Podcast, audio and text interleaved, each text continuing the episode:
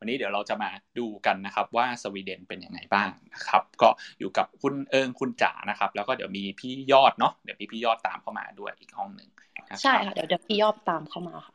โอเคได้เพื่อไม่เป็นการไม่เสียเวลาผมขอเริ่มก่อนเลยละกันครับ ก็เดี๋ยวให้คุณเอิงกับคุณจ๋าแนะนำตัวละกันว่าเอ่อ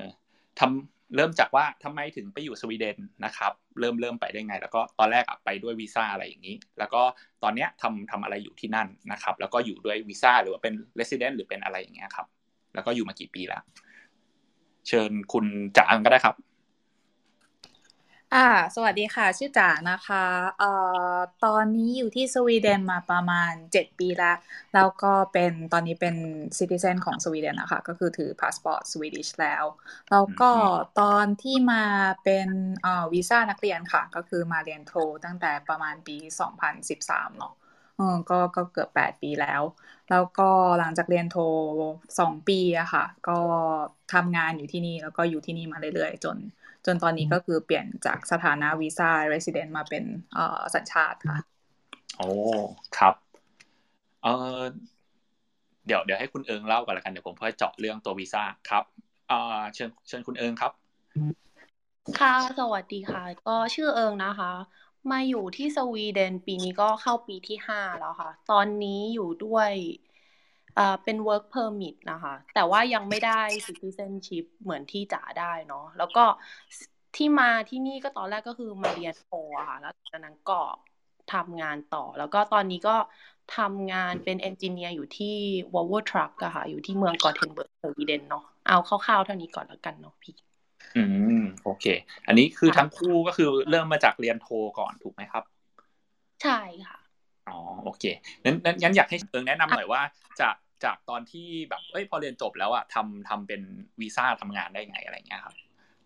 ก็คือสิ่งที่สำคัญที่สุดตอนที่แบบคอนเวิร์ตจากแบบ student visa เนาะให้ให้อยู่ต่อได้ก็คือต้องหางานทำให้ได้อะค่ะ ก็คือถ้าหางานทำได้เราก็แบบอยู่ต่อด้วย work permit ได้ไปเรื่อยๆ แบบนั้นนะคะก็คือตอนนั้นที่เรียนอยู่ก็คือเหมือน ตอนเรียนปีสองก็จะเริ่มหางานไปเรื่อยๆแล้ว แล้วพอได้งานแล้วก็ ก็เนี่ยอยู่ยาวด้วย work permit ไปเลยค่ะก็คือบริษัทแบบสปอนเซอร์ให้ค่ะยากยากไหมครับ จริงๆ คนเรียนต่อโทแล้วเราจะแอพพลาย work permit เนี่ยส่วนใหญ่เขาเขารับเยอะไหมครับ คือคือมันอยู่กับว่าบริษัทเขารับหรือเปล่ามากกว่า แต่ว่าเรื่องเรื่องที่ยากตอนหางานก็คือที่นี่มันจะมีแบบ barrier เรื่องภาษานิดนึงเนาะเพราะว่าสวีเดนเขาก็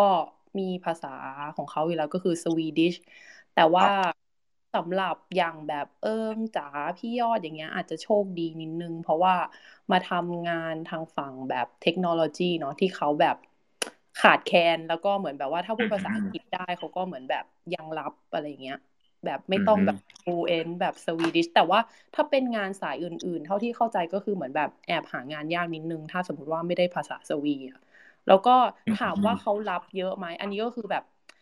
แล้วแต่ละแล้วแต่แบบยังไง แล้วแต่โปรไฟล์ของแต่ละคนหรือแล้วแต่ความขยันของแต่ละคนว่าจะแบบแอปพลายหางานกันมากขนาดไหนอะค่ะ ก็คือถ้าบริษัทรับเราก็อยู่ได้เลย มันไม่ได้มีจำกัดว่าปีหนึ่งประเทศสวีเดนจะรับคนเข้ามาทำงานกี่คนอะไรแบบนี้ค่ะ อืม ครับ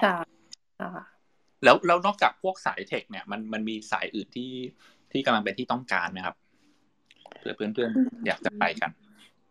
จริง ๆ มันก็มีสาย healthcare ที่ที่มันต้องการนะคะ แต่ว่าสาย healthcare อะมันด้วยความที่มันต้องแบบ interact กับคนท้องถิ่นเยอะ เขาก็เลยจำเป็นจะต้องแบบพูด Swedish ได้ซึ่งการพูด Swedish ได้ของสาย healthcare ค่ะ มันก็จะมีหลายเลเวลก็คือมันมีเลเวลที่แบบสนทนาประจำวัน อันนี้ก็คือสามารถแบบทำงานได้ในในส่วนของการเป็นแบบ เอ่อเป็นผู้ช่วยผู้ป่วย หรือว่าทำงานตามแบบพวกเอ่อบ้านพักคนชรา แต่ทีนี้เสร็จปุ๊บมันก็จะมีเลเวลของแบบที่เป็นแพทย์อะเนาะแพทย์กับพยาบาลอะไรเงี้ย ซึ่งเอ่อพวกเนี้ยคือถ้าคุณมีดีกรีของแบบแพทย์หรือพยาบาลมาคุณสามารถมาเทียบวุฒิได้ อันนี้ฟังมาจากที่พี่มีพี่คนรู้จักนะคะ ที่เขาพาแฟนมาที่แฟนเขาเรียนจบหมอแล้วพามาที่สวีเดนเขาก็บอกว่า มันมีคอร์สเอ่อแล้วก็มีเอ่อที่ต้องสอบอะค่ะก็จะมีสอบอย่างสอบแบบสอบภาษา Swedish สำหรับแพทย์แล้วก็สำหรับ healthcare โดยเฉพาะ พอถ้าสอบได้ก็คือสามารถเทียบวุฒิแล้วก็เริ่มเริ่มเป็น intern แล้วก็รับเงินเดือนได้เหมือนแบบเหมือนแพทย์ที่ไทยเลยอะค่ะ เหมือนแพทย์เหมือนพยาบาลที่ไทย อันนี้ก็คือจะเป็นสาย healthcare เราก็จะมีแบบพวกสายอื่น ถ้ามันเป็นแบบ เกี่ยวกับแบบพวกงานบริการอย่างแบบโรงแรมอะไรพวกเนี้ยค่ะ คือด้วยความที่ตอนนี้มันเป็นโควิดเนาะมันก็เลยไม่ไม่ค่อยมีงานทางด้านนั้น ก็งานบริการช่วงนี้มันก็จะแบบลดลง แต่ว่ามันจำเป็นต้องมีสวีดิชไหมคิดว่าควรควรจะมีอะค่ะ ก็คือเป็นเบสิกอืมแต่ว่าถ้าถ้าไม่มีมาก่อนเลยจะหายังไงอะไรพวกเนี้ย คือ พูดตามตรงก็คือแบบใช้อังกฤษก่อนได้ แต่ว่าเปอร์เซ็นต์การที่เขาจะรับอะมันก็จะน้อยลงอะไรเอ๊ะเลยเลยแล้วอยากรู้ว่าจริงๆคนSwedish ส่วนใหญ่พูดภาษาอังกฤษได้ไหมครับ คนคนสวีเดนโทษทีครับ ได้ได้ได้แทบเหมือน native เลยค่ะ ได้เกือบเกือบร้อยเปอร์เซ็นมีมีเฉพาะรุ่นที่แบบเอ่ออายุมากจริง ๆ อะไรเงี้ยเขาก็ แต่เขาก็ฟังเรารู้เรื่องเนาะจ๋าเนาะออใช่คือมันมันเป็นอารมณ์ประมาณว่าเขาฟังเรารู้เรื่อง แต่เขาจะตอบกลับมาเป็นภาษาอังกฤษหรือเปล่าอะ อีกเรื่องหนึ่งถ้าถ้าเป็นคนแก่ แต่ว่าถ้ามันเป็นแบบคนอายุประมาณแบบเอ่อรุ่นเราเราประมาณยี่สิบสามสิบจนถึงไปประมาณห้าสิบหกสิบอะไรเงี้ยหกก่อนเกษียณอะ พูดพูดได้แน่นอนเจ็ดสิบก็ยังพูดได้นะใช่ใช่เพราะว่ามันเก้าเปอร์เซ็นต์เออแล้วเขา คือถ้าถ้าสมมุติว่าเราพยายามพูด Swedish กับเขาอะค่ะประประประเด็นคือปัญหาของประเทศเนี้ยมันเรียนภาษา Swedish ยากในแง่ของที่ว่าถ้าเราพูด Swedish กับเขาแล้วถ้าเขารู้ว่าเราพูดไม่คล่องอะเขาจะสลับสลับเป็นภาษาอังกฤษทันที มันก็เลยแบบเรียนยากนิดนึงถ้าจะใช้ในชีวิตประจำวันมันไม่เหมือนแบบประเทศอื่นที่เขาแบบ force ให้เราแบบ พอเข้าพอเข้าไปถึงเสร็จปุ๊บมันต้องพูดภาษานั้นอะไรอย่างเงี้ยคือประเทศนี้ใช้ภาษาอังกฤษได้ได้ได้หมดแล้วก็พวก media ในโทรทัศน์นะคะมันก็จะเป็นแบบพวกหนังอะไรพวกนี้เขาไม่เขาไม่ dub ไง ก็คือไม่เป็นเสียงซาวด์แทร็กหมดเลย เด็กๆก็เลยแบบพูดภาษาอังกฤษคล่องคล่องมาตั้งแต่เด็กผมผมอยากรู้ว่าอันนี้เป็นเฉพาะสวีเดนไหมครับ แล้วแล้วแถบประเทศอื่นๆในแถบนี้เป็นเป็นอย่างนี้ไหมครับเพราะอย่างเยอรมันผมได้ยินว่าเออหนังส่วนใหญ่ก็คือเป็นภาษาเยอรมันเลยใช่ไหมครับใช่ถ้าเยอรมันจะเป็นดับแต่คือถ้าถ้าลงไปยุโรปเอ่อ เยอรมันนี่ยังรับเป็นยุโรปเหนืออยู่เนาะแต่ว่าถ้าลงไปยุโรปกลางหรือว่ายุโรปใต้อย่างเงี้ยเขาจะเป็นดำหมดเลย แต่ทีนี้เสร็จปุ๊บถ้าขึ้นมาตรงที่สแกนดิเนเวีย นอร์เวย์หรือฟินแลนด์ อันนี้ไม่แน่ใจของฟินแลนด์เป็นยังไงนะ แต่ว่าส่วนใหญ่ที่ที่รู้คือแถวนี้เขาจะแบบพูดภาษาอังกฤษค่อนข้างคล่อง แต่ว่าก็ต้องดูว่าถ้าไปที่ที่แบบรีโมทมาก ๆ แบบเอ่อเมืองเล็กๆอะไรเงี้ยทางเหนือเงี้ยอาจจะแบบอาจจะพูดภาษาอังกฤษได้แบบยากหน่อยอะไรอย่างงี้โอเค ครับได้เอิงขอแอบเสริมจ๋านิดนึงได้ไหมพี่พอดีว่าจะบอกว่า เออมีอีกอาชีพหนึ่งที่เอิงเห็นว่าเขาก็รับนะที่เป็นแบบคนพูดภาษาอังกฤษก็คือฝั่งที่ทำแบบ digital marketing อะค่ะ ก็คือมีเพื่อนคนไทยที่ทำแล้วก็มีเพื่อนที่เป็นคนอิหร่านเขาก็ทำเนาะก็ทั้งสองคนก็ไม่ได้แบบ fluent Swedish ก็อาจจะเป็นอีกทางเลือกเท่าที่รู้อืม โอเค ขอบคุณมากเลยครับ เดี๋ยวให้พี่ยอดทักทายหน่อยดีกว่า เมื่อกี้ทั้งสองคนแนะนำตัวแล้วให้พี่ยอดแนะนำตัวคร่าวๆหน่อยว่าอ่าทำไมทำไมถึงไปสวีเดนนะครับ ไปไปได้ไงแล้วก็อ่าตอนไปเนี่ยเป็นเป็นวีซ่าอะไร แล้วก็ตอนนี้อยู่เป็นวีซ่าหรือ resident อะไร แล้วก็อยู่มานานหรือยังครับอ๋อครับ ก็ชื่อยอดนะครับ ก็อยู่เมืองเดียวกับทั้งสองคนที่พูดมาโกเทนเบิร์กเหมือนกันอ่าครับ ก็ก็ ตอนแรกก็มาเรียนโทเหมือนกันครับ แต่ว่ามาเรียนโทที่เมือง ไม่ใช่โกเทนเบิร์กเป็นเมืองเล็ก ๆ ชื่อว่าฮามสตัดครับไม่น่ามีใครรู้จัก แต่ว่าประมาณนั้นแหละครับ ก็อยู่มาสิบเกือบสิบปีแล้วครับ แต่ว่าก็ยังเป็นตอนนี้เป็น permanent resident เฉยๆครับ ครับ แล้วก็ก็นั่นแหละครับ เริ่มจากมาเรียนโทเฉยๆแล้วก็แล้วก็เรียนต่อไปเรื่อยๆ ก็เรียนเอกด้วย แล้วตอนนี้ก็ทำงานอยู่เป็นนักวิจัยครับครับโอเค ได้ครับ ตอนนี้เดี๋ยวให้ให้ทั้งอาจจะให้ทั้งจ๋ากับพี่ยอดช่วยแชร์เพิ่มดีกว่า เมื่อกี้อย่างเอิงแชร์ไปแล้ว พอเรียนจบก็เป็น work ไอ้ working permit เนาะเป็น working visa อะไรอย่างนี้แล้วอ่าจากตรงนั้นนะครับอ่าจะถ้าเราเราจะ apply เพิ่มไกลกลายเป็น resident เนี่ยต้องมันมีขั้นตอนอยังไงบ้างที่สวีเดน ถ้าตอนของจ๋าตอนตอนช่วงนั้นมันไม่ค่อยมีคนให้ถามอะแล้วมันแบบ เออระบบมันยังค่อนข้างเก่าอยู่อะค่ะ ก็คือ ประมาณแบบห้าหกปีที่แล้วแล้วทีนี้เสร็จปุ๊บไอ้เรื่องกฎวีซ่าของสวีเดนอะเขาเปลี่ยนทุกปีตอนเดือนกรกฎาเพราะฉะนั้นเวลาแบบทุกเดือนกรกฎาอะไรพวกเนี้ยเราก็จะต้องมานั่งดู เวลาวีซ่าใกล้จะหมดเราก็ต้องมานั่งดูอีกทีว่าว่ากฎมันเป็นยังไงบ้าง ซึ่งตอนของจ๋ามันเอ่อพอเรียนจบแล้วเขาจะอนุญาตให้ทำวีซ่าหางานได้ก็คือเป็น job seeking เอ่อ limit อยู่ที่หกเดือน อืมซึ่งระหว่างหกเดือนนี้คุณสามารถใช้วีซ่าตัวนี้ทำงานพาร์ทไทม์ได้กี่ชั่วโมงก็ได้ แต่ว่าถ้าคุณจะเปลี่ยนเป็นแบบ working permit อืมเอ่อคุณจะต้องมีบริษัทเอ่อรับรอง ซึ่งไอระหว่างตอนที่เป็นแบบทำ job seeking visa ค่ะใน job seeking visa เนี้ยวีซ่าสำหรับหางานอะ่ะ มันได้เฉพาะนักเรียนที่มาเรียนต่อ เท่านั้นเราก็จะเปลี่ยนเป็นวีซ่าประเภทนี้ แต่ว่าถ้าเป็นคนที่มาจากประเทศอื่น แล้วมาแอพพลายวีซ่าชนิดนี้อันนี้คือไม่ได้เขาจะสงวนไว้สำหรับคนที่ที่เรียนจบในประเทศนี้เท่านั้น อืมแล้วจะต่อวีซ่าอันนั้นนะคะเอ่ออยู่ แต่ทีเนี้ยไอวีซ่าตัวเนี้ยมันใช้เวลาค่อนข้างนานในการ approve ซึ่งไอตัวในประเทศสวีเดนนะคะไอตัว migration board อะคะ่ะก็เขาเรียกว่านะ สุนัขไม่ไม่รู้เหมือนกันภาษาไทยเรียกว่าอะไร แต่ว่าคือคือค่อนข้างค่อนข้างช้าแล้วค่อนข้างแบบตัดสินตัดสินนานกว่าที่จะแบบได้วีซ่ากว่าที่จะแอปพูว่าวีซ่า job seeking ผ่านอะจากก็ได้งานแล้ว ก็เลยกลายเป็นว่าติดค้างอยู่ในโปรเซสของแบบ job seeking วีซ่าแล้วค่อยเปลี่ยนมาเป็นวีซ่าหางานอยู่ระยะหนึ่ง อืมแต่ว่าเพราะเพราะเขายังใจดีตรงที่ว่าแบบถึงจะอยู่ใน job seeking visa ก็ยังสามารถทำงานได้กี่ชั่วโมงก็ได้ ก็เลยไม่มีปัญหาอะไรเรื่องนั้นอืมโอเคแล้วพอมันเป็นพอมันเปลี่ยนจากแบบเป็น work permit อะค่ะ ที่นี่ที่สวีเดนมันไม่เหมือนที่อเมริกาหรือที่ประเทศอื่นตรงที่ว่า พอคุณทำงานแล้วอะมันก็จะเป็น resident permit ไปเลย อืมก็คือไม่ไม่มีการแบ่งประเภทว่าทำงานประเภทไหนก็คือเป็น ก็คือเป็นผู้อยู่อาศัย อืม เอ๊ะเอ๊ะแล้วหลังจากหกเดือนคือ หมายถึงว่าเป็น working permit ก่อนใช่ไหมครับ แต่ว่าเขาแต่ว่าสิทธิ์สิทธิ์ก็คือเหมือน resident เลยไงครับเอ่อตอนที่เป็น job seeking อะมันสิทธิ์มันจะไม่เหมือน resident สิทธิ์มันก็คือเอ่อคุณสามารถทำงานได้เอ่อแล้วก็ใช้สาธารณสาธารณูปโภคอะไรก็ก็ได้หมด ยกเว้นแบบยกเว้นเรียนฟรี เออแค่นั้น แต่ว่าพอมาเป็น resident permit แล้วเออก็ใช้ได้เหมือนแบบ citizen เลยเลือกตั้งก็ได้จริง ๆ แล้วเออแบบไปเลือกตั้งก็ได้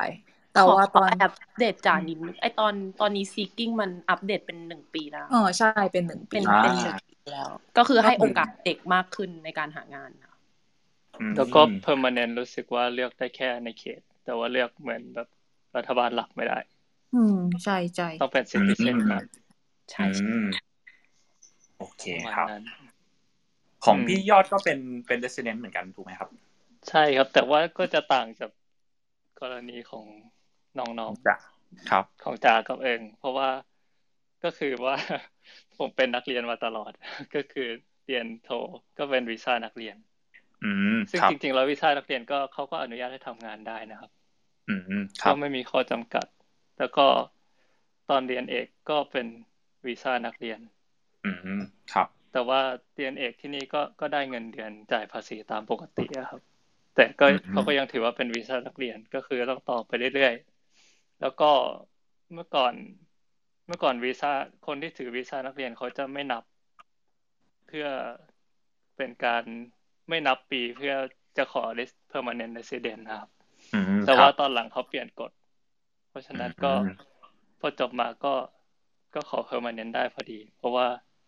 ก็อยู่มา ตอนนั้นก็อยู่หกปีแล้วครับ อืมครับก็เลยขอเป็น permanent ก็เลยไม่เคยมี work permit ก็เลยจะไม่ค่อยรู้เรื่องเขาเท่าไหร่ครับ เอ๊ะเราอยากทราบเพิ่มว่าจริงๆ อย่าง resident กับ citizen มีอะไรต่างกันบ้างไหมครับ นอกนอกจากเลือกตั้งแล้วที่เลือกตั้งถ้าระดับประเทศจะต้องเป็น citizen นะเนาะไม่มีอะไรต่างกันเลย ได้ได้ภาษีอะไรก็ได้หมดเลย คือตั้งแต่พอเริ่มทำงานปุ๊บอะมันก็ได้ได้ทุกอย่างเหมือน citizen หมดเลยพวกแบบเอ่อ facility อะไรเงี้ย คือเกณฑ์หลักๆ มันคือการที่เอ่ออย่างเราเรียนสองปีวีซ่านักเรียน หลังจากจบมาคือ job seeking visa หลังจากนั้นก็จะเป็นเอ่อ work permit work permit ไปแรกจะมีอายุสองปี work permit ไปที่สองมีอายุอีกสองปี ทีนี้เสร็จปุ๊บพอครบสี่สิบแปดเดือนอะ มันจะเข้าเกณฑ์เป็นเอ่อ resident per เอ่อ permanent resident ก็คือวีซ่าถาวร ซึ่งวีซ่าถาวรก็คือคุณสามารถอยู่ในสวีเดนนานแค่ไหนก็ได้ แต่ว่ามันจะมีบัตรซึ่งบัตรก็ต้อง renew ทุกห้าปี เหมือน renew พาสปอร์ตในไทยอย่างเงี้ยแต่ว่าไม่ต้องขอยื่นเอกสารใหม่แล้ว แล้วทีนี้ถ้าได้ permanent resident ครบหนึ่งปีอ๋อก็จะได้ citizenship ก็คือทำงานครบห้าปีเมื่อไหร่ ก็ถือว่าจะได้ซิติเซนอืมอ่าครับ แต่ทีนี้มันก็จะมีพวกแบบวีซ่าแต่งงานก็คือ หรือตามแฟนมาอยู่ มันก็ไม่มันที่นี่มันไม่จำเป็นจะต้องแต่งงานแบบมีทะเบียนสมรสอะก็คืออยู่ในที่อยู่เดียวกัน เขาจะเรียกว่าซัมโบก็คือเอ่อโคฮาบิติงเออมันจะได้วีซ่าแบบเอ่อวีซ่า family family อะไรพวกนั้นอะก็ใช้เวลาสามปีได้สัญชาติ อืมโอเคครับเดี๋ยวอาจจะให้ทั้งคู่ทุกคนทั้งสามคนแชร์เพิ่มอีกนิดนึงกันอย่างทั้งสามคนเนี่ยคือมาเรียนโทก็คืออันนี้คือมาทุนหรือว่ามาหรือว่าใช้ค่าใช้จ่ายตัวเองนะครับ ของจ๋าใช้ทุนตัวเองอะค่ะ ที่บ้านออกให้ครับ ของเอิงได้ทุนมหาลัยมาเรียนค่ะอืมอาจจะให้ช่วยแชร์ก็ได้อย่างอย่างของของทั้งสามคนเลยว่า อ่าแบบแบบแอปพลายเองทำยังไงอย่างเงี้ยเป็นควิกทิปแล้วก็อาจจะได้ทุนอย่างของเอิงแล้วก็จริงๆมันมีทุนอะไรบ้างนะครับ ถ้าจะไปเรียนคือตอนงั้นงั้นเอิงขอพูดก่อนแล้วกันเนาะในในเคสเอิงตอนนั้นก็คือเอาจริงแล้วตอนนั้นเอิงก็ปรึกษาจ๋าแหละตอนที่มาเรียนแล้วจ๋าก็บอกว่าเออเนี่ย มหาลัยที่เมืองกอเทนเบิร์กก็คือมีชื่อชื่อมหาลัยว่า Chalmers นะคะ คือเขาว่าจะแจกทุนค่อนข้างเยอะมากเลยค่ะ ให้กับแบบ international student ถ้าถ้าเข้าไปดูเออเดี๋ยวเอางี้กันถ้า ถ้าใครต้องการสนใจอะเดี๋ยว follow ก่อนแล้วเดี๋ยวเอิงอะไปแปะลิงก์มหาลัยเอาไว้ให้หลังจากนั้นแล้วกันก็คือ ถ้าเข้าไปดูในเว็บมหาลัยอะค่ะ มันก็จะมีทุนทุนหนึ่งชื่อ Sievert Larsson อันนี้ก็คือแบบจะให้กับนักนักเรียนไทยโดยเฉพาะเลยก็คือให้ทั้งค่ากินอยู่ให้ค่าเรียนต่างๆ คือมีสองเวอร์ชันก็คือ อันนึงก็คือ full ให้ทั้งค่าเรียนค่าอยู่ แล้วก็อีกอันนึงก็คือให้ค่าเรียนอย่างเดียว แล้วก็นอกจากทุนนี้แล้วก็จะมีทุนของมหาลัยที่แบบให้ทุน 75% 50%ลดหลั่นกันไปก็คือเข้าไปดู list ทุนได้เลยก็อย่างที่เอิงบอกว่าก็เดี๋ยว follow เอิงไว้แล้วเดี๋ยวเอิงไปแปะลิงก์ให้ทุกคนละกันนะคะ ถ้าใครสนใจเนาะได้ครับ อันก็คือแบบแอปพลายมาได้เลยแล้วคือ ทุนก็คือเหมือนแบบว่าไม่ได้ผูกมัด อะไรกับเอิงเลยอะค่ะ คือเอิงเรียนจบก็คือเป็นทุนแบบให้ฟรีไปเลยไม่ต้องกลับไปใช้ทุนหรืออะไรใด ๆ ทั้งนั้นครับของจ๋ามันเป็นแบบทุนตัวเองอะก็คือที่จริงที่ที่เป็นทุนตัวเองเพราะว่าไม่ได้ทุน ก็คือเอ่อ ในสวีเดนนะคะ ถ้าจะมาเรียนต่อมันจะมีเว็บชื่อว่า study in Sweden ก็คือเสิร์ช Google ได้เลย study in Sweden แล้วมันก็จะขึ้นมาเว็บแรกนั้นแหละ แล้วทีนี้เขาก็จะบอกวิธีการ apply มาเนาะซึ่งในวิธีการ apply อะค่ะ มันจะมีเว็บชื่อว่า university admission se ก็คือ .se เนี่ยจะเป็นของประเทศสวีเดน ถ้าเป็น .na NO หรือ .dk เนี่ยจะเป็นของเดนมาร์กเขาจะใช้ระบบเดียวกันทางสแกนดิเนเวีย ทีนี้ในเว็บนี้ค่ะ มันก็จะมีพวก list คณะต่างๆ มากมายให้ไปเลือกเราสนใจอะไรก็ไปเลือก ทีนี้เอ่อมันก็จะมี list คือถ้าสมมติว่า search ว่าเอ่อ digital marketing เงี้ยมันก็จะขึ้นว่ามี digital marketing คอร์สไหนในมหาลัยไหนบ้าง เราก็ไปกดเอ่อเลือกดู ซึ่งมันก็จะขึ้นชื่อมหาลัย ทีนี้เราก็เอามหาลัยอะค่ะ อันนี้คือทิปในการแบบไป search หาทุนเนาะก็คือเอาชื่อมหาลัยในนั้นแหละ ไป search ใน Google แล้วมันก็จะขึ้นว่ามหาลัยนี้มีทุนอันนี้อันนี้อยู่ ซึ่ง มันก็จะมี list ของแบบเอ่อ international student เอ่อที่ที่จะมีทุนให้เขาร้อยเปอร์เซ็นต์เจ็ดสิบห้าเปอร์เซ็นต์ห้าสิบเปอร์เซ็นต์ก็ลดหลั่นกันไป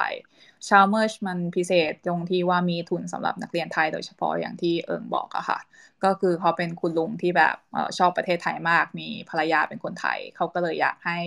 ทุนเด็กนักเรียนไทยมาเรียนที่ที่เมืองนี้ เพราะว่าเขาเขาอยาก เขาอยากเรียนมหาลัยนี้ แต่ตอนนั้นเขาไม่มีโอกาสก็คือเป็นคุณลุงใจดีแหละที่ที่อยากให้ทุน ทีนี้มันก็จะมีอีกทุนหนึ่งก็คือเอ่อทุน SI อะค่ะ ก็ Swedish เอ่อ Institute Scholarship อันเนี้ยเอ่อประเทศไทยอะพอบางปีอะเขาจะหลุดคือเขาเขาจะแบบไม่มีดิสทุนที่จะให้เด็กนักเรียนไทยในนั้น เพราะว่าประเทศไทยหลุดจากแบบ เอ่อ develop developing country ไปแล้วในในสายตาสวีเดนเออเออก็ไม่รู้ว่าเป็นเรื่องที่ดีหรือเปล่า แต่ว่า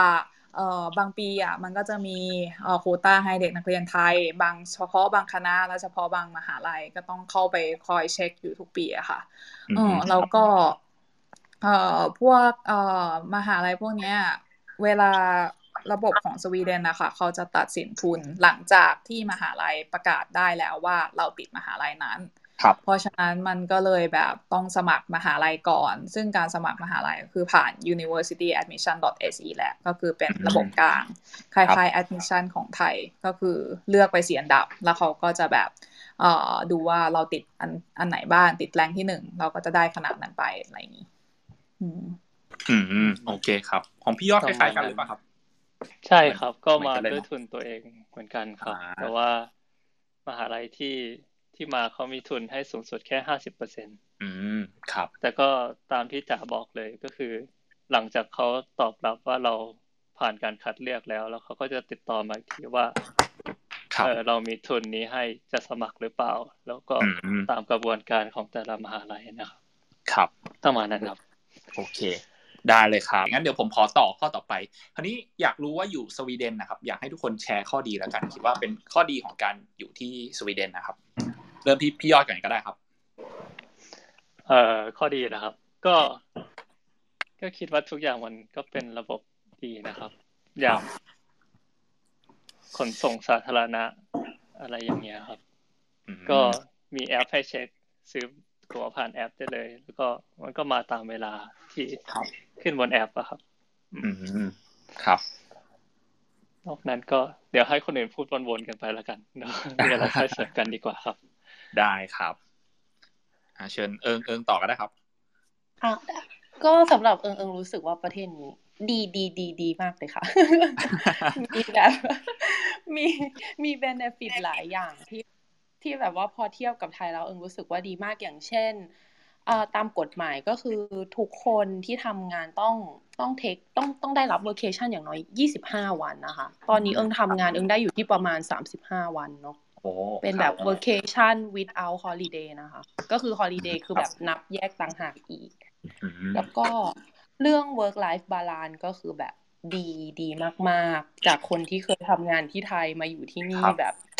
เรียกว่าแทบจะเหมือนเป็นคนขี้เกียจทำงานก็ว่าได้มันแบบ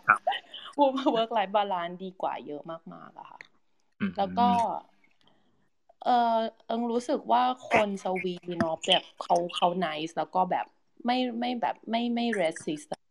เหมือนแบบไม่ judge คนอะประมาณอืนี้มอืมเป็นครับข้อดีหนึ่งแล้วก็อีกอันหนึ่งที่เอิงชอบมากเลย แต่ว่ายังยังไม่มีสิทธิ์ใช้เองเนาะก็คือ เวลามีลูกอะค่ะ ลูกหนึ่งคนอะเขาจะให้แบบ parental leave อยู่ที่ 480 วันต่อลูกหนึ่งคนนะคะ แชร์ระหว่างพ่อกับแม่ ก็คือพ่อกับแม่จะได้ จะได้รับเงินเดือน 80%ของนี้พอดีมีพี่พิมพ์อยู่ข้างล่าง ถ้าถ้าตอนช่วง Q&A ถ้าใครอยากถามอาจจะแบบให้พี่พิมพ์มาตอบคำถามตรงส่วน parental leave นี้ได้เนาะครับ แล้วก็อีกอย่างหนึ่งที่เอิงชอบก็คือแบบเรื่องธรรมชาติอะค่ะคือเหมือนแบบนั่งรถออกไปสิบนาทียี่สิบนาทีก็คือแบบธรรมชาติดีมาก อากาศดีอืมอะไรเงี้ย เอิงชอบไฮเอิงก็เลย ก็เลยครัแบบบว่า enjoy ก็อืมประมาณเนี้ยเอ๊ะจริงๆ จริงๆที่สวีเดนคนคนคนเอเชียอยู่เยอะไหมครับ หรือว่ามันหลากหลายไหมหรือว่าส่วนใหญ่เป็นคนยุโรปไม่ไม่ไม่ได้เยอะเท่ากับฝั่งอเมริกานะ เท่าที่เอิงอืมจากประสบการณ์ส่วนตัวที่เคยไปอยู่อเมริกามาด้วครับแล้วก็นี่ที่นี่ครับก็จะแบบวาไรตี้จะแบบดูน้อยกว่าหน่อย แต่ก็แต่ก็ไม่ได้น้อยมากขนาดนั้นนะอืมโอเค จริงๆ สวีเดนก็เป็นอีกประเทศที่ที่เซอร์ไพรส์นะครับ เพราะว่าผมไปดูข้อมูลมาเนี่ย สวีเดนจริงๆ คนไทยอยู่เป็นอันดับห้าใช่เลยนะครับ อยู่คนไทยอยู่เยอะมากสี่พันคนครับ ก็อันดับหนึ่เยงอะสองเหมือนกัสามนจะเป็นอเมริกาออสเตรเลียญี่ปุ่นไต้หวันเนาะสสสวีเดนก็เป็นอันดับห้าครับ โอเค อ่า เดี๋ยวให้จ่าเสริมเพิ่มละกัน มีข้อดีอะไรครับที่ที่นึกออกอ๋อข้อดีถ้านอกจากที่พี่ ที่อ่าที่พี่ยอดกับเอิงพูดแล้วจะคิดว่ามันประเทศนี้มันชิลอะค่ะ ก็คือมันคล้ายๆประเทศไทยนะ แต่มันจะมีเลเวลความชิลในอีกระดับหนึ่งอะว่าด้วยความที่แบบอากาศมันอากาศเย็นนะเนาะมันก็คนมันก็จะใจเย็นกว่า แล้วก็มันก็จะแบบมีความแบบไปเรื่อยๆ เหนื่อยก็พักอะไรอย่างเงี้ยก็จะแบบต่อนย้อนกันนิดนึง แล้วก็เออมันเป็นแบบ เอ่อคนจริง ๆ คนก็นิสัยแบบไม่ได้ต่างจากคนไทยมากนะ แต่ว่ามันจะมีความมีระเบียบขึ้นมากว่านิดนึง มีความสตรัคเจอร์แล้วก็มีแบบมีแบบตัวเมืองเนี้ยมันก็สะอาด ซึ่งก็คิดว่ามันก็มาจากการที่แบบพวกกฎหมายอะไรพวกนี้เขาค่อนข้างแบบค่อนข้างเข้มแข็ง แล้วก็มีความ transparency อะแล้วก็ที่ที่ชอบอีกอย่างหนึ่งก็คือมันมีความแบบ รงไปตรงมาค่ะ ก็คือเวลาพูดอะไรอย่างเงี้ยมันไม่ต้องไปนั่งแบบตีความซ้อนอีกสามชั้น มันก็คือมันก็เขาพูดอะไรก็คือเขาหมายความว่าอย่างนั้นแหละ อืมครับ ส่วนใหญ่เป็นคนตรงๆอะครับ ที่พูดเวลาพูดไม่ไม่ได้ตรงมากแบบตรงแบบ เอ่อตรงมากอย่างอเมริกานะ แต่ว่ามันก็จะมีความแบบ เอ่อตรงกว่าคนไทยนิดนึงรู้สึกว่าเขารับฟังเราอะไรประมาณนั้น เขาชอบแบบธรรมดารับ ดิสคัสอะไรประมาณนี้ครับ โอเค น่าสนใจก็เห็นข้อดีหลายข้อเลย ครับ ก็เสริมเรื่องวันลาครับ เป็นข้อดีอีกอย่าง แล้วก็ที่ทำงานส่วนใหญ่เขาเหมือนจะบังคับให้ลาด้วย แบบประมาณว่าห่วงเลิก work life balance ของเรา ครับเขาจะบังคับแบบให้ลาปีละยี่สิบวันอย่างน้อยครับ ประมาณนี้ครับ โอเค ได้ครับ เห็นภาพข้อข้อดีมีหลาย ข้อเดียวทีเดียวเลยนะครับ โอเค เดี๋ยวผมขอไปต่อที่ข้อเสียแล้วกันอะมาที่ข้อเสียบ้างที่อยู่ที่นั่นแล้วคิดคิดว่ามีอะไรบ้างครับ อากาศใช่อากาศทุกคนทุกคนบ่นเป็นเรื่องเดียวกัน อากาศไม่ใช่ว่าแบบเรื่อง pollution เรื่องอะไรนะแต่มันคือแบบเรื่องที่ว่ามันแบบมันหนาวอะแล้วเรามันไม่ใช่แบบ หน้าหนาวมันก็คือหนาวไปเลยจริง แต่ว่ามันมันมีความที่แบบฝนก็ตกบ้างอะไรเงี้ย แล้วก็อยู่หน้าหน้าอื่นอย่างเงี้ย แบบอากาศมันค่อนข้างแปรปรวนนะคะ ถ้าเทียบกับที่ไทยด้วยครับ มันมืดแหละเอาจริงช่วง winter มันมืดแบบมืดไปเลย เห็นอาทิตย์อยู่ประมาณสองสามชั่วโมงต่อวันนะถ้ายิ่งขึ้นเหนือก็คือเหมือนไม่เห็นเลย ก็อันนี้น่าจะเป็นแบบแย่จริง ๆ เรื่องเรื่องมืดเนี่ยคือแบบถ้าถ้าอยู่ที่ไทยอะถ้าเราบอกแบบว่าเออมันไม่มีแดดอย่างเงี้ยคนมันก็จะแบบเอ่อค่อนข้างเข้าแบบไม่ไม่ไม่เนี่ยไม่ค่อยเข้าใจเราว่าทำไมเราถึงบ่นว่าไม่มีแดด แต่คือมันไม่มีแดดคือมันไม่มีจริง ๆ แล้วพอมันไม่มีแดดแล้วมันแบบมันต้องกินวิตามินดีเสริมอะค่ะ เพราะว่าไม่งั้นมันจะเป็นซึมเศร้า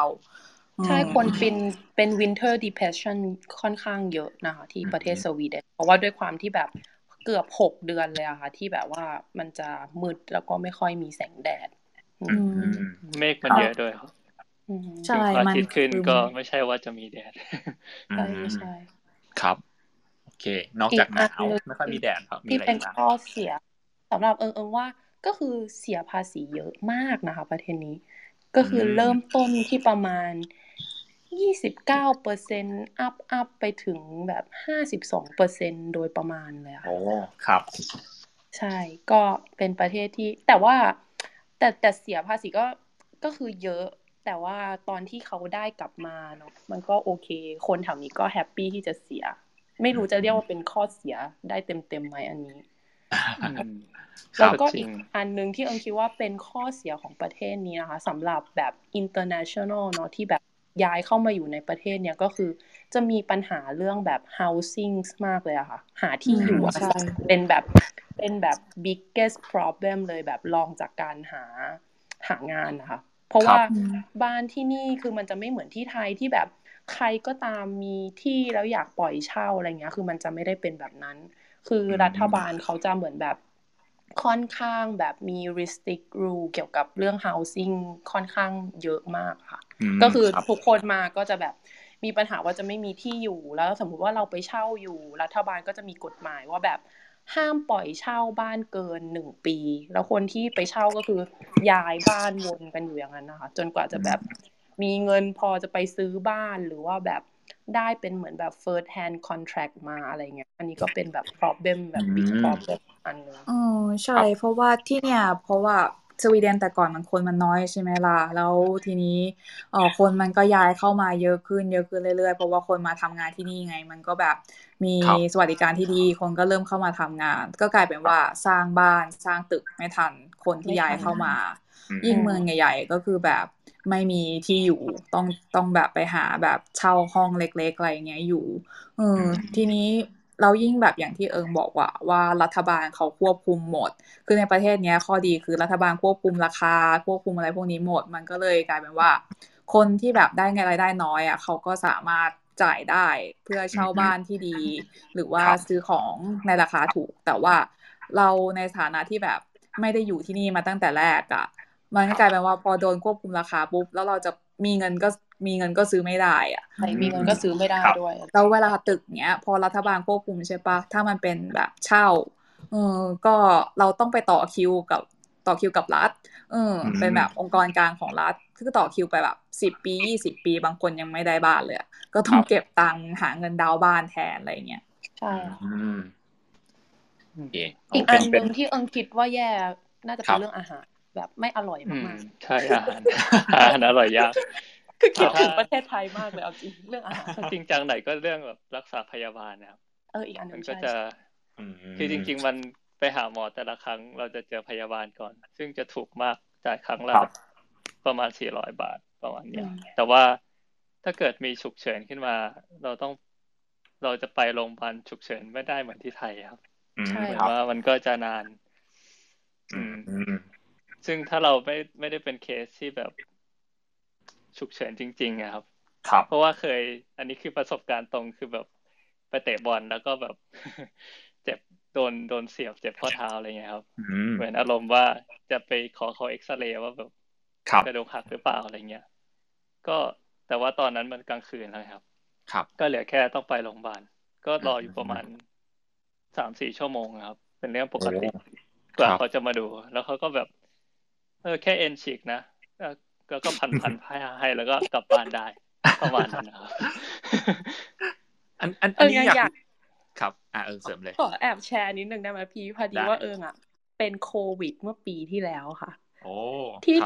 ที่ที่ไทยอะ คือทุกคนเหมือนแบบว่า ทำไมฉันไม่ได้ไปโรงพยาบาลทำไมหนูทำไมเอิงอยากจะบอกว่า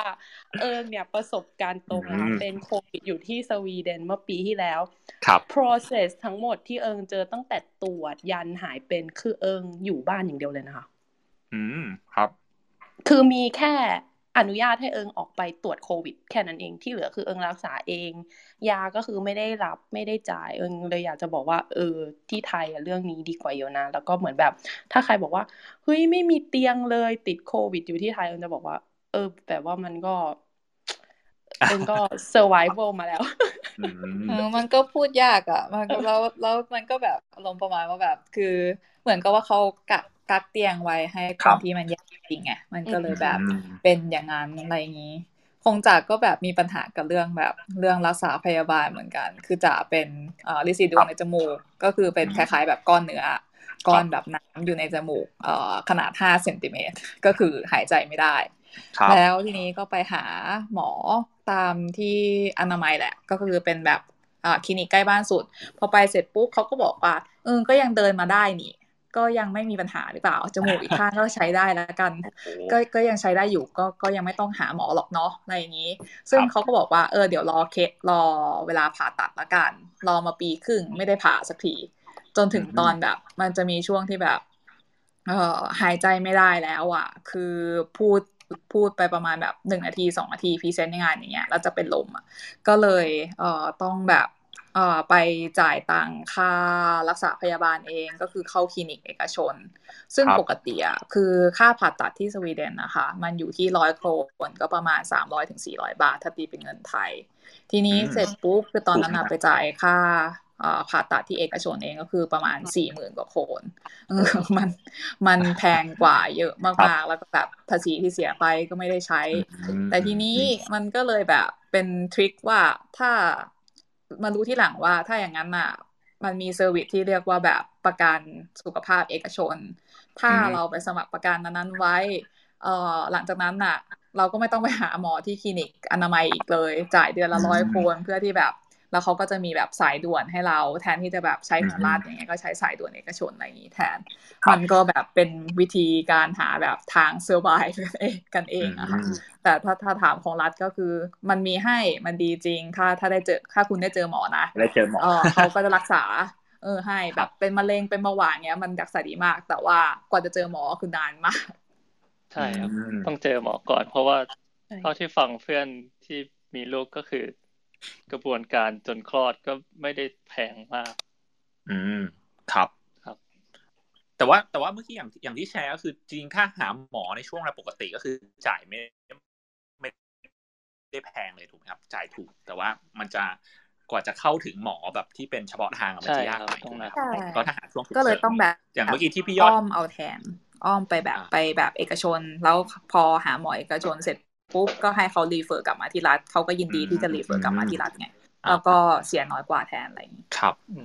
อย่างเมื่อกี้ที่พี่พี่ยอดบอกว่ารอนานคือ อันนั้นคือคลินิกนอกเวลาถูกไหมครับ เป็นเป็นฉุกเฉินใช่ครับเป็นห้องฉุกเฉินครับ ก็คือทุกอย่างหลังจากคลินิก เพราะว่าที่นี่อีกอย่างก็คือทุกอย่างมันปิดเป็นเวลาจริง ๆ ครับไม่มีแบบพวกเซเว่นที่เปิดยี่สิบสี่ชั่วโมงครับ เพราะฉะนั้นหลังแบบ ถ้าหลังสี่ทุ่มซูเปอร์ปิดหมดแล้วจะหาอะไรกินก็ ก็คงยากมากครับ มันจะไม่มีอะไรให้ซื้อแล้วอ๋ออ๋อปกติซุปเปอร์เปิดถึงกี่โมงครับปกติ แล้วแต่ครับสามทุ่มสี่ทุ่มก็น่าจะอืมก็ก็จริงๆถือว่าดึกดึกอยู่นะครับ ถ้าเทียบกับบางประเทศอ่าใช่ครับ ตอนแรกนึกว่า บางประเทศเห็นแบบทุ่มสองทุ่มอะไรเงี้ยบางบางประเทศในยุโรปปิดปิดเร็วมาก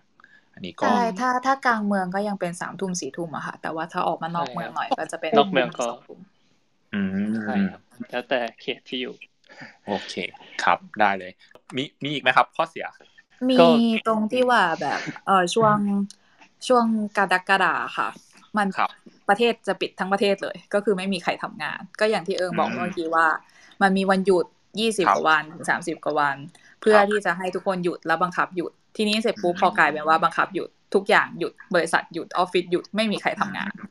เพจที่ค้างอยู่ที่แบบขอวีซ่าก็ไม่มีใครมานั่งแอปพูให้เราใช่หยุดไปหมดเลย ช่วงช่วงนั้นมันเป็นช่วงอะไรเหรอครับ เห็นเห็นจ๋าบอกแชร์ด้วยมันเป็นช่วงแบบ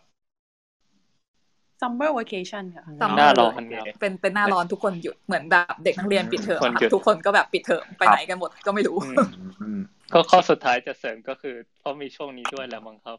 กระบวนการบางอย่าง ราชการก็ ก็ช้าเหมือนกันนะครับใช่ใช่ครับ ขอวีซ่าขอเอกสารอะไรก็รอเป็นเดือนอยู่กันอืม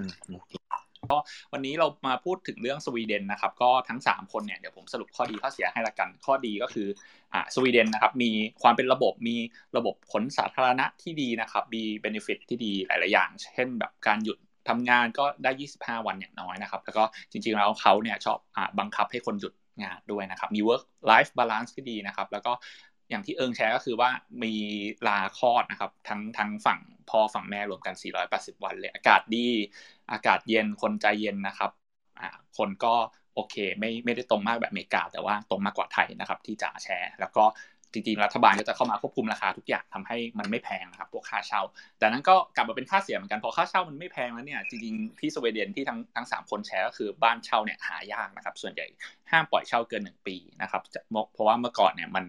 มันคนยังมาทำงานไม่เยอะแล้วหลังๆคนมาทำงานเยอะขึ้น มันก็เริ่มหาบ้านยากขึ้นนะครับ แล้วก็ tax แพงนะครับ แต่ว่าสวัสดิการก็ค่อนข้างดีทีเดียวนะครับ แล้วก็หมอที่พี่ยอดแชร์ก็คือว่าหาในช่วงปกติเนี่ยราคาถูกนะครับ แต่ว่าถ้าจะไปหาช่วงฉุกเฉินเนี่ยก็ค่อนข้างยากรอนาน แล้วก็ถ้าจะเข้าถึงหมอที่เป็นเฉพาะทางจริงเนี่ยก็ค่อนข้างยากอยู่นะครับ อาหารไม่ค่อยอร่อยนะครับ อันนี้ที่ทุกคนแชร์มาอีกอย่างหนึ่งแล้วก็ ข้าราชการจะติดต่อช้านิดนึง แล้วก็ที่สำคัญคือที่นั่นก็ค่อนข้างหนาวนะครับ อากาศถ้าใครอยากอยู่ที่นั่นก็ต้องเตรียมใจเรื่องนี้ แล้วก็ไม่ค่อยมีแสงแดดอีกด้วยนะครับ ก็ให้ทั้งสามคนฝากส่งท้ายนิดนึงแล้วกันครับ เริ่มจากจากกันก็ได้ครับ ก็ไม่มีอะไรอยากฝากมากก็เออลองดูพวกแบบถ้าถ้าสนใจที่จะมาค่ะ ก็ก็มีแค่เรื่องอากาศแหละที่ที่จำเป็นจะต้องทนจริง ๆสำหรับประเทศนี้ แต่นอกนั้นคิดว่าคือถ้าถ้าอยากมาจริง คิดว่าทุกคนน่าจะน่าจะมาได้แหละ ไม่ได้ปิดกั้นขนาดนั้น แต่ว่าก็ต้องหาลูกทางลูกทางเอามีคำถามอะไรก็สามารถถามได้เลยค่ะอืมโอเค ขอบคุณครับ อะเดี๋ยวเชิญเอิงต่อเลยครับ ของเอิงเอิงก็ เอิงก็อยากฝากว่าถ้าสำหรับคนที่มาก็อาจจะต้อง prepare ตัวเองเรื่องภาษานิดนึงอะเรื่องสมมุติว่าอยากมาหางานก็อาจจะต้องแบบเอ่อศึกษาให้ดีๆ นิดนึง ถ้าแบบใครไม่ได้ทำงานฝั่ง tech หรือแบบดิจิตอลที่เป็นแบบบูมอยู่ ระหว่างนี้ก็คือ